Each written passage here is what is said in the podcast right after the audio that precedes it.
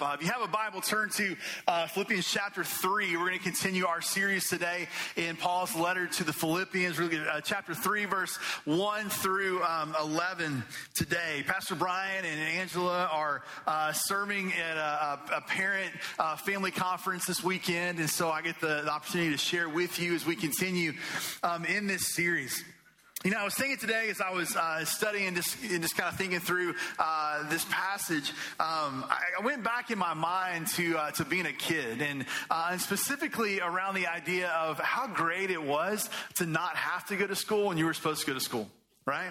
So, like, you ever had those days where, and it depends on your, your parents, right? Or which parent you ask. So, I, I was blessed uh, with a mother who was very compassionate to my headaches and my stomach aches, if that makes sense, right? And so, I didn't have to try really hard uh, to be sick. Um, but you guys know, if we're honest, I mean, some of you are like, no, that wasn't my experience. I was like limb falling off, tourniqueted up, you're going to school, don't miss the bus kind of thing, right? But, you know, it, it, was, it was great because I started thinking about that just, you know, how sometimes getting to do things you don't normally get to do is just, just fun, right? And so, you know, back in my day, um, as, as many of you, um, you know, there were certain TV shows and programs that came on during the day that if you were at school, you never got to see them. Uh, and it wasn't like you could stream them or DVR them later. It was like if it came on at 10:30 and you weren't there at 10:30, you didn't watch the show at 10:30, right? And so being, being at home though, when you were kind of sick and not so sick you couldn't get out in the living room and watch a little TV, um, you know, one of the, the, my favorite though were, were to watch some game shows uh, that were going on. Probably, you know, my favorite was Price is Right right? And not like Drew Carey. Drew Carey's awesome, but Bob Barker, Price is Right. You know what I'm talking about? You know, back in the day, right? Uh, another one was a show called Let's Make a Deal. You guys remember this? Now, I wasn't a kid during the first iteration of Let's Make a Deal with, you know, the original Monty Hall before he got older and all that kind of stuff, right? So I was more in like the new and improved uh, season, okay? And now there's another one with Wayne Brady. But the premise of Let's Make a Deal is, is really this. There's not a whole lot of strategy to it. Um, basically, adults will dress up and, and you wear crazy costumes and you try to get noticed. And so the host will come around and he'll pick, you know, you because you are dressed like Bo Peep or you're like dressed like whatever, and you would come up and then you would like maybe do like a real simple game, or he would just say, listen, pick an envelope. And then you would get a prize. And so maybe you got an envelope and that prize was $300, right? And you're like, oh, great, awesome. And then the game would really start because what he would do is he would say, okay, you can keep the $300 that you have, or you can trade it in for what's behind door number one. Right? You guys remember this? And at that moment, so kids are like, I have no idea what you're talking about. But at that moment, you had to make a choice. Am I going to risk what I have for the potential of what's behind door number one or door number two or door number three? And so, as a kid watching, what do you want the person to do? To risk it, right? It's no fun if it's like, here's three hundred dollars, thanks. You know, here's a TV, thanks. Like, you know, you want the you want the tension, right? So you're wanting to risk it, and sometimes you get to choose multiple, one, two, or three doors, right? and you try to play along. And so at that moment, you know, they would trade it in and then it would be unveiled and it would either be a prize that was greater and you were a winner or it was a zonk and it was like a broken down bike, you know what I mean? Or like a pig. I mean, it was something like, you know, ridiculous in that moment, right? And so, you know, the, the, whole premise of the game was this, is that you had to make a deal, and, and that deal would either be a good deal where you would give up something of lesser value for something of greater value, or it'd be a bad deal where you would actually give up something of greater value, and then you would get stuck with something of lesser value. You know what I'm talking about? And so I was thinking about that because in some way, this, just work with me here, in some way, Paul is actually talking about the same type of thing. Because, see, in life, we, we have to make decisions. And, and those decisions, you know, for all of us, are, involve a lot of times having to decide what we are putting our greatest value on or greatest value in. We have to make a decision. Am I going to choose this thing or that thing? Am I going to choose to do this or to do that? And if we're not careful in those situations, we can actually trade away something of greater value for something of lesser value and make a bad deal. But what we want to do in life is we want to actually trade away the lesser thing and embrace the greater thing. And see, when it comes to faith, when it comes to, to, to, to Jesus Christ, when it comes to our heart and our soul and, and what we believe and who we trust in, we all make a decision at some point in our life are we going to trust in a lesser thing or a greater thing? And that's where Paul is leading us today and leading his readers today is really think through, you know, where are you putting your value and your worth and where are you putting your hope when it comes to your eternity and a relationship with Creator God? And in doing so, he, he uses a group of people that were in the context of the early church that were making a bad deal. They were actually giving up something of greater value and settling for something of lesser value. And Paul doesn't want us to do that. And so let's look at a couple things here today. Let's read this. If you'll stand with me, we'll read our passage today, Philippians 3, starting in verse 1. If you're new this morning, we, uh, at the end of our main text reading, we say the phrase, the very words uh, together, just to distinguish God's word from my own today. Here's what Paul writes. says, Finally, my brothers, rejoice in the Lord. To write the same thing to you is no trouble for me and is safe for you. Look out for the dogs. Look out for the evildoers. Look out for those who mutilate the flesh. For we are the circumcision who worship by the Spirit of God and glory in Christ Jesus and put no confidence in the flesh, though I myself have reason for confidence in the flesh also. If anyone else thinks he has reason for confidence in the flesh, I have more circumcised on the eighth day of the people of Israel, of the tribe of Benjamin, a Hebrew of Hebrews, as to the law, a Pharisee, as to zeal, a persecutor of the church, as to righteousness under the law, blameless. But whatever gain I had, I counted as loss for the sake of Christ. Indeed, I count everything as loss because of the surpassing worth of knowing Christ Jesus, my Lord. For his sake, I have suffered the loss of all things and count them as rubbish in order that I may gain Christ and be found in him. Not having a righteousness of my own that comes from the law, but that which comes from faith in Christ. The righteousness from God that depends on faith, that I may know him and the power of his resurrection and may share in his sufferings, becoming like him in his death, that by any means possible I may attain the resurrection from the dead. Have seat. So Paul begins this next section of his letter in verse 1 by saying, finally. Now we know Paul was a preacher at heart because he says finally and then writes two more chapters, right? Everybody, everybody's been there. It's like, hey, one last thing, and then the sermon's like 10 more minutes. You know what I mean? Like it really wasn't one last thing. But really, when you look at this word in the original Greek, it didn't, it didn't mean finally like one last thing. It really meant furthermore. It meant, uh, you know, so then, or kind of so what. It was this idea of Paul saying, okay, because of what we have read, because of what we have seen, because of what I, have written to you, here's, here's what I want, here's what we're going to do with that. Here's, here's the so what, the difference that it makes. So let's do this because of what has been written. And so because of who Jesus is, because of what he's done, what, he, what he's doing, what he has promised to do, here's how we should live. And over the next 11 verses or so, now Paul didn't write verse 1, verse 2. He wrote a letter that we've made into individual verses. But, but you know, this next section of scripture, Paul talks about the so what. Because of Jesus Christ, because of who he is, because of what he has done, because of his humility on the cross, because of not holding on, as Pastor Brian talked about last week, this position of, of, of, of, of power and, and influence by sacrificing himself for us. Here's how we should live.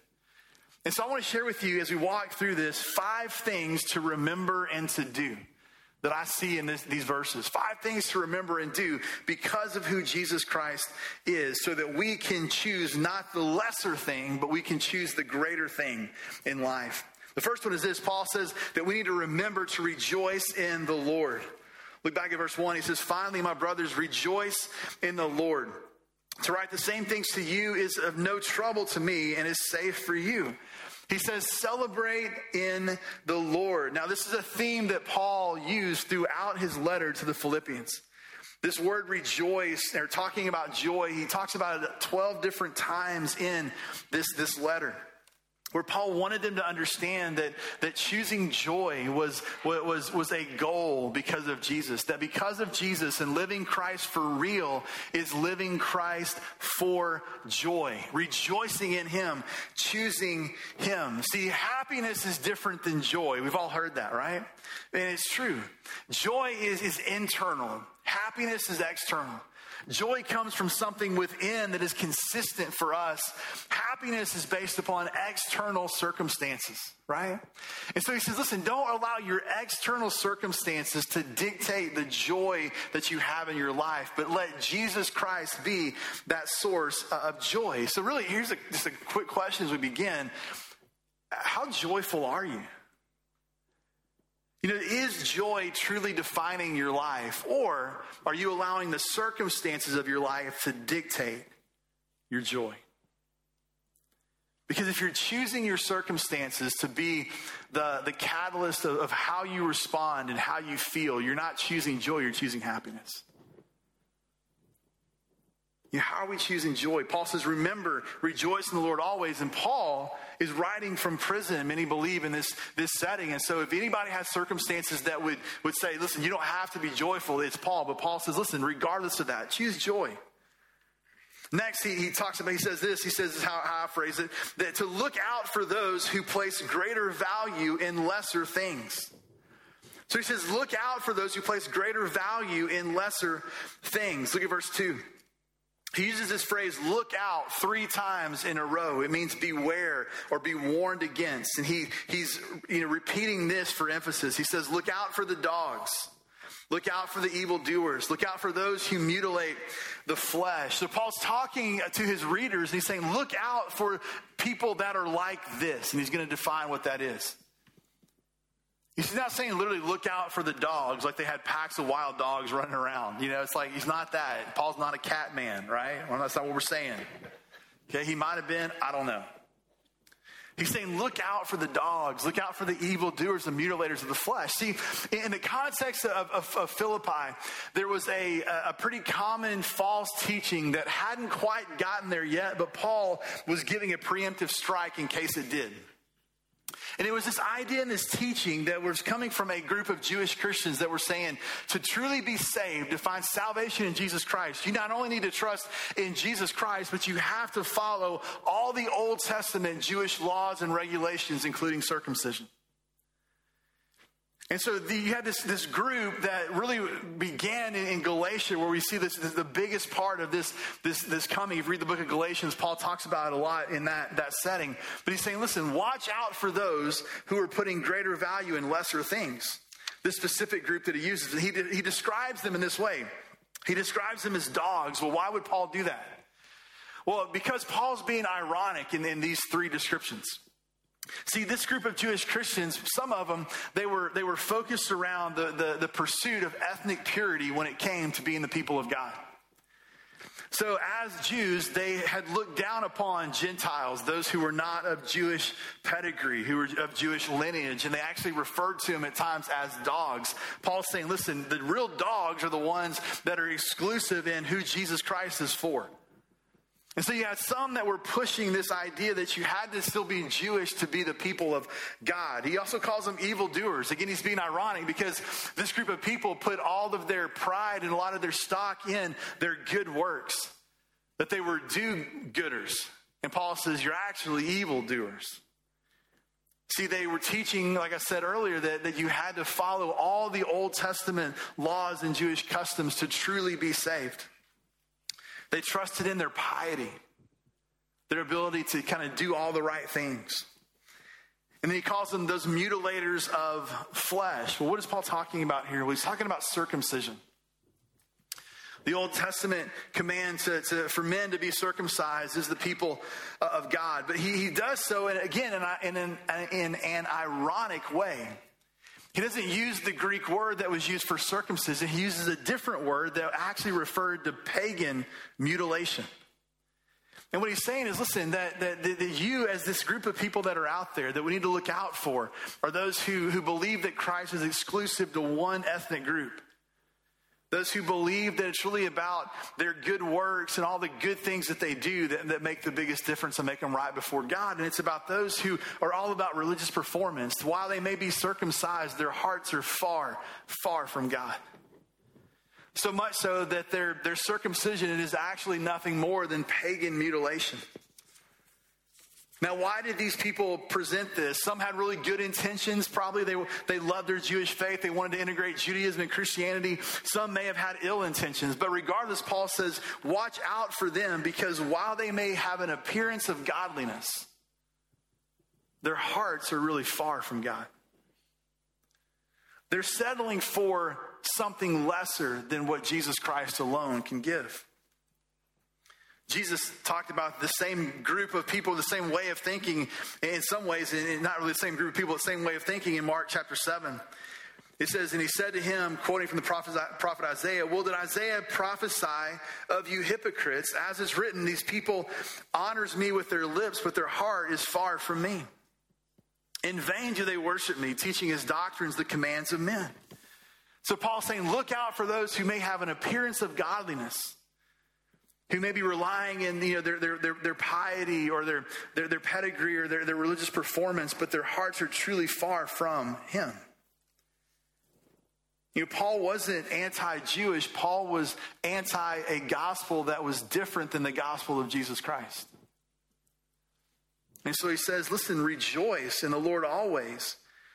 But look out for those who would place greater value in lesser things because while they may appear godly, their hearts are truly far from Him. And he goes on in verse 3 to, to, to, talk about identity. And so here's the third thing. You're taking notes, write this down. That Paul wants us, I believe, to know our identity and our calling. That we need to know our identity in Christ and know our calling in Christ. He says this, verse 3 says, For we are the circumcision. See, this group of, uh, of Jewish Christians who were pushing this, this false teaching considered themselves to be the quote unquote circumcision, that we are the rightful people of God.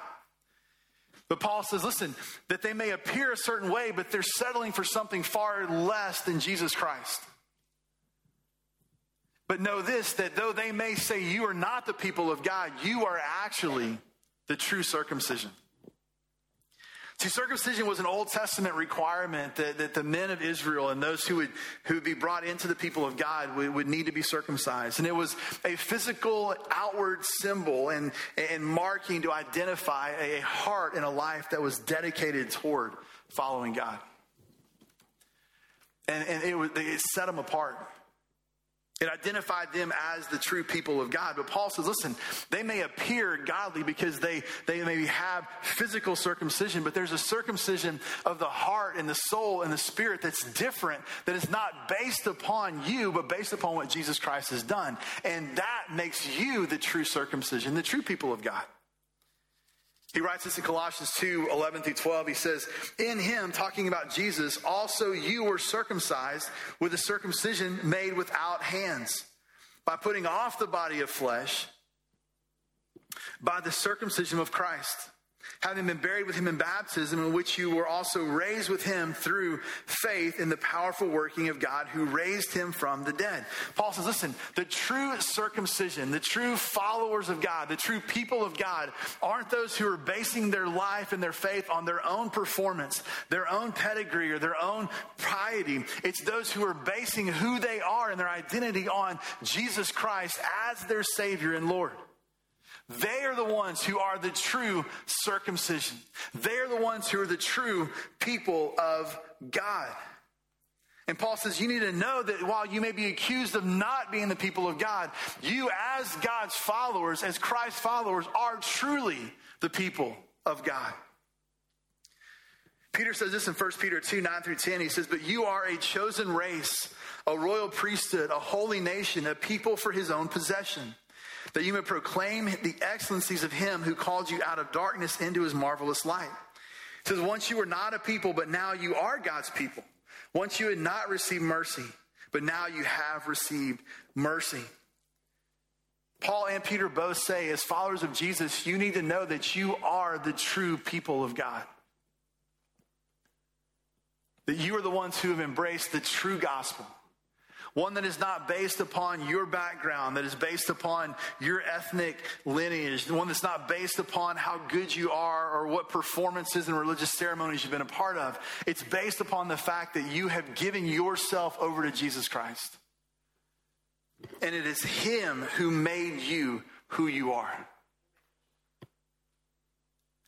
And so he not only goes on to say, hey, listen, here's your identity, but look back in Philippians 3, verse 3. He says, For we are the circumcision. He, he, defines who we are. So, you know, you have the Judaizers, those who believe themselves to be the true circumcision. He says, No, you're dogs, you're mutilators of flesh. Like, this is what marks your life. But he says, As the true circumcision, here's who we are. This is who, who and how we are defined. He says, Who worship by the Spirit of God and glory in Christ Jesus and put no confidence in the flesh. He says that, that those followers of Jesus who are the true circumcision are those who worship by the Spirit of God. It means this that we worship by God and God's Spirit at work within us. We recognize that it's God's Spirit that is at work within us, that, that it's not our own performance, it's not our own good works that, that make us right with God that we glory in Christ Jesus, that when it comes to boasting or exalting in something, we exalt and we boast in Jesus Christ alone because it's not our works that save us, it is Jesus that saves us. And we put no confidence in the flesh. We put no confidence in what we do or don't do to please God because Jesus Christ is the only one who we can put confidence in. And those three defining characteristics are in, in stark contrast to those who would, who would, preach a different gospel, one that is based upon their, their, their pedigree or their piety or religious performance. See, it's not about those things that make you or I right before a holy God. It's about Jesus and what he has done.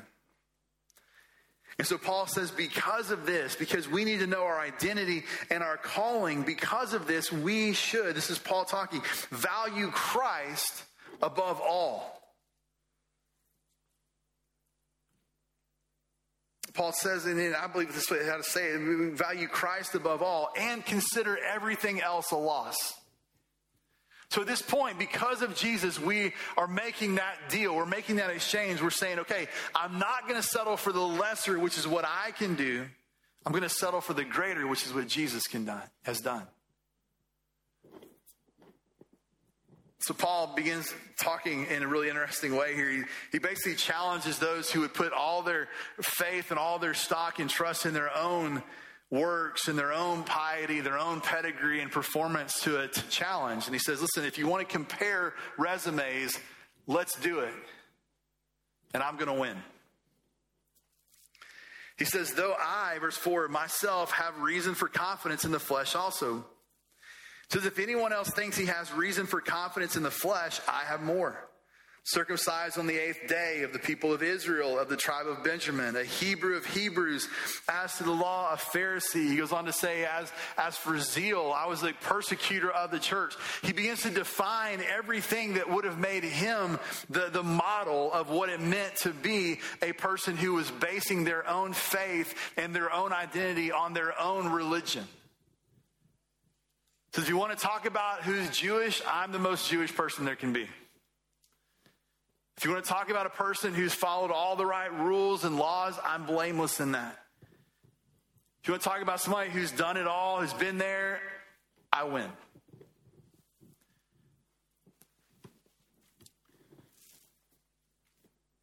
But look at verse 7. But in light of all of that, here's what Paul says. But whatever gain I had, I counted as loss for the sake of Christ. Indeed, I count everything as loss because of the surpassing worth of knowing Christ Jesus, my Lord. For his sake, I have suffered the loss of all things and counted them as rubbish. He says, if you want to play the comparison game, I'll put my life up against anybody else's when it comes to my own religiousness. But he says, but whatever that gained me, I've counted it a loss. Why? Because Jesus is greater. It says whatever gain I had. So everything that that could have gotten me, everything that did get me, every privilege, every credential, everything that, that, that he was, he was known as a rabbi. He was a persecutor of the church. He was a known man. Paul says, I've given up all of that because Jesus is greater. He said, not only that, I've given up everything, that nothing in my life compares to knowing Jesus Christ and what he has done for me. He says, even for his sake, he, Paul even says, listen, I mean, I'm in prison right now, basically. I, I, I'm doing all I can for Jesus, but even that is not as important to me as Jesus Christ. Because I consider them rubbish, trash, refuse, waste, dung. That's what that word means. It's, it's everything that you don't hold on to and keep. Paul says, all of these lesser things that at one time made up my identity and what I thought was my calling as a person in trying to please God, I've given up all of those things for something and someone so much greater. Paul made a good deal. He chose Jesus above all.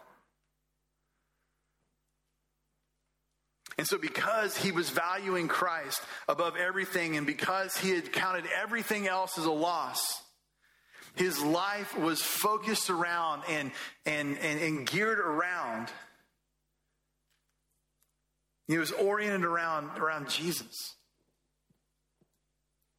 What does it mean to value Christ above all? Well, I think it means that we orient our heart, our passions, our pursuits, our calendar, our time, our finances, our careers, our family, everything around knowing Him, following Him, and glorifying Him above all.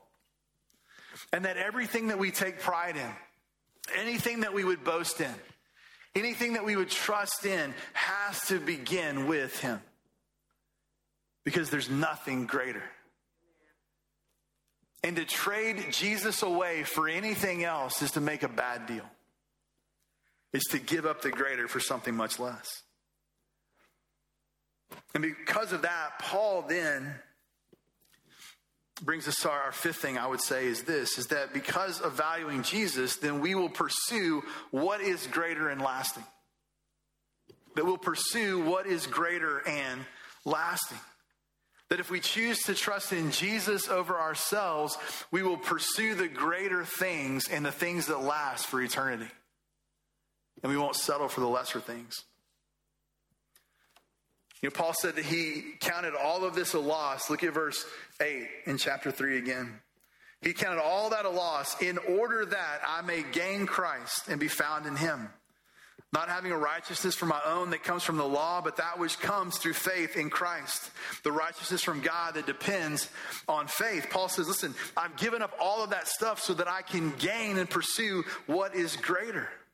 Well, what are those things? He says, I, I want to, to gain Christ. I want to know Jesus in a personal way, not just to know about him, but I want to know him. I want a relationship with him. And I want to know all he can bring to my life. Paul says, I want to be found in him. So, not having my own righteousness, but found in who Jesus is and what he has done for me. And I want to have that righteousness that only comes from him. Paul says, I want to pursue what is greater and what is lasting because I've chosen the greatest, which is Jesus. He goes on to say this in verse 10 says, in pursuing that, here's the goal. Here's what he wants. He goes, that I may know him and the power of his resurrection and may share in his suffering, becoming like him in death, and that by any means possible I may attain the resurrection from the dead. So Paul desires. He says, listen, because I choose to rejoice always. Because I'm looking out for those who would, who would make greater, who would make lesser things the greatest thing because I'm valuing Christ above all, because I know my identity, because I know my calling, because I'm pursuing these things. This is my goal. This is what I want to see. He says, I want to know Christ. Again, he comes back to the fact he wants to know Jesus in a personal, intimate, relational way as his Savior and his Lord. He doesn't want to just know things about him, he wants to know him. There's a big difference in knowing things about somebody in knowing a person. See, imagine like going to a bookstore, right? And I go pick up a book that says Kristen Ashley on it. It's my wife. And you open up the book, and there's like, you know, the intro, and it talks about when she was born and where she was born, talks about her hair color and her eye color, and, you know, just a lot of facts about who she is. And like, okay, that would be knowing about her. But the book that I have isn't just the list of facts, It's knowing her over 20 plus years of marriage. It's knowing her personality. It's knowing things that, that, that are, are, are so much deeper and richer than just facts. See, I'm afraid that for some of us, we settle for the table of contents version or the intro version, the Wikipedia version of Jesus. It's a whole lot of stuff to know, but it's not a whole lot of experience to be a part of. Paul says, I want to know Christ. I want to know the power of his resurrection. Right? I want to know the power of, of, of the Holy Spirit working in my life.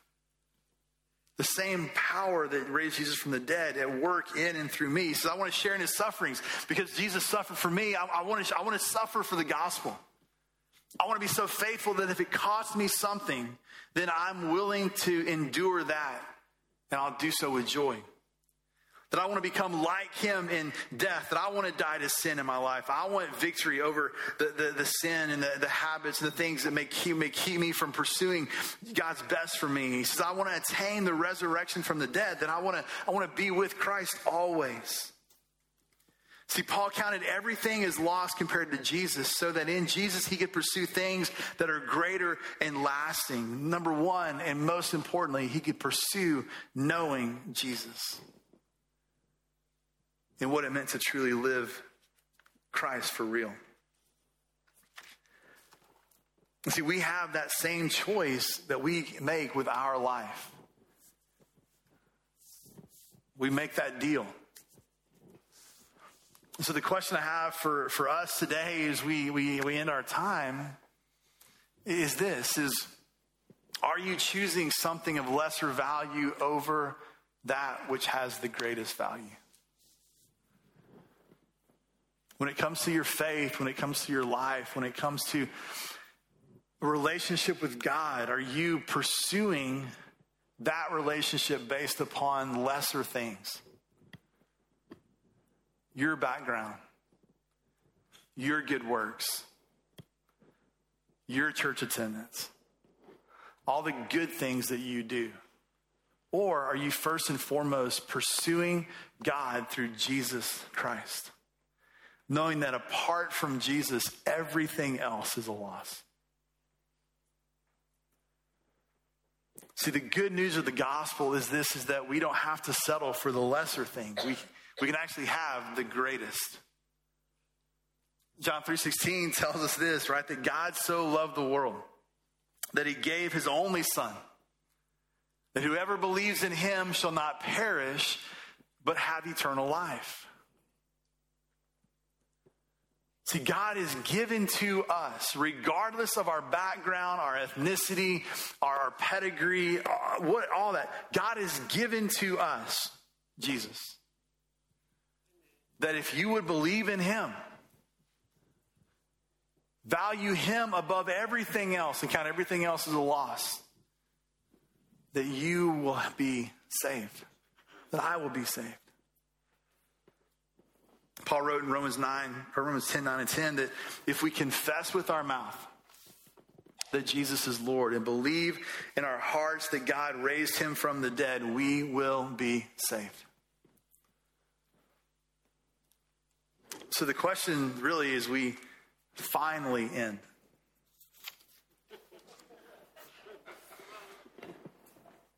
Have you confessed with your mouth that Jesus is Lord?